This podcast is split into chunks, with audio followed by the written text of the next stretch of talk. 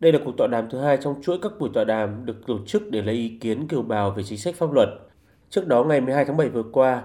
buổi tọa đàm với cộng đồng người Việt Nam tại Cộng hòa Séc về chính sách pháp luật quốc tịch đã được tổ chức rất thành công.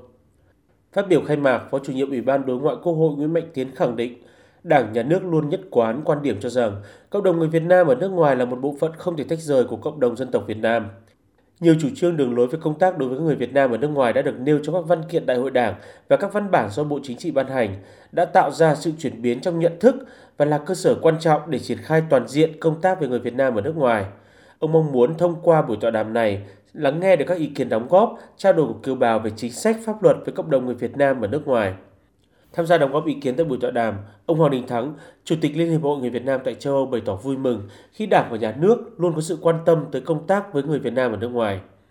Ông cũng đề xuất với chính phủ, quốc hội, đại diện các cơ quan chức năng tham dự hội thảo xem xét các vấn đề liên quan tới quốc tịch, căn cước công dân, quyền sử dụng đất cho người Việt Nam ở nước ngoài, quyền bầu cử của người Việt Nam ở nước ngoài, vân vân.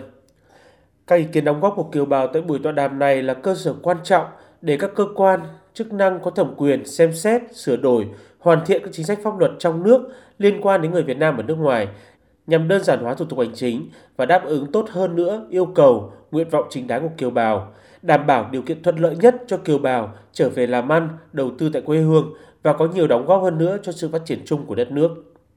Theo số liệu thống kê thì lượng kiều hối gửi về Việt Nam của kiều bào từ năm 1993 đến năm 2021 là khoảng 190 tỷ đô la Mỹ. Hàng trăm nghìn lượt giáo sư, tiến sĩ kiều bào cũng đã về nước hỗ trợ giảng dạy hoặc chuyển giao công nghệ, tham gia tư vấn đóng góp vào những vấn đề quan trọng của đất nước.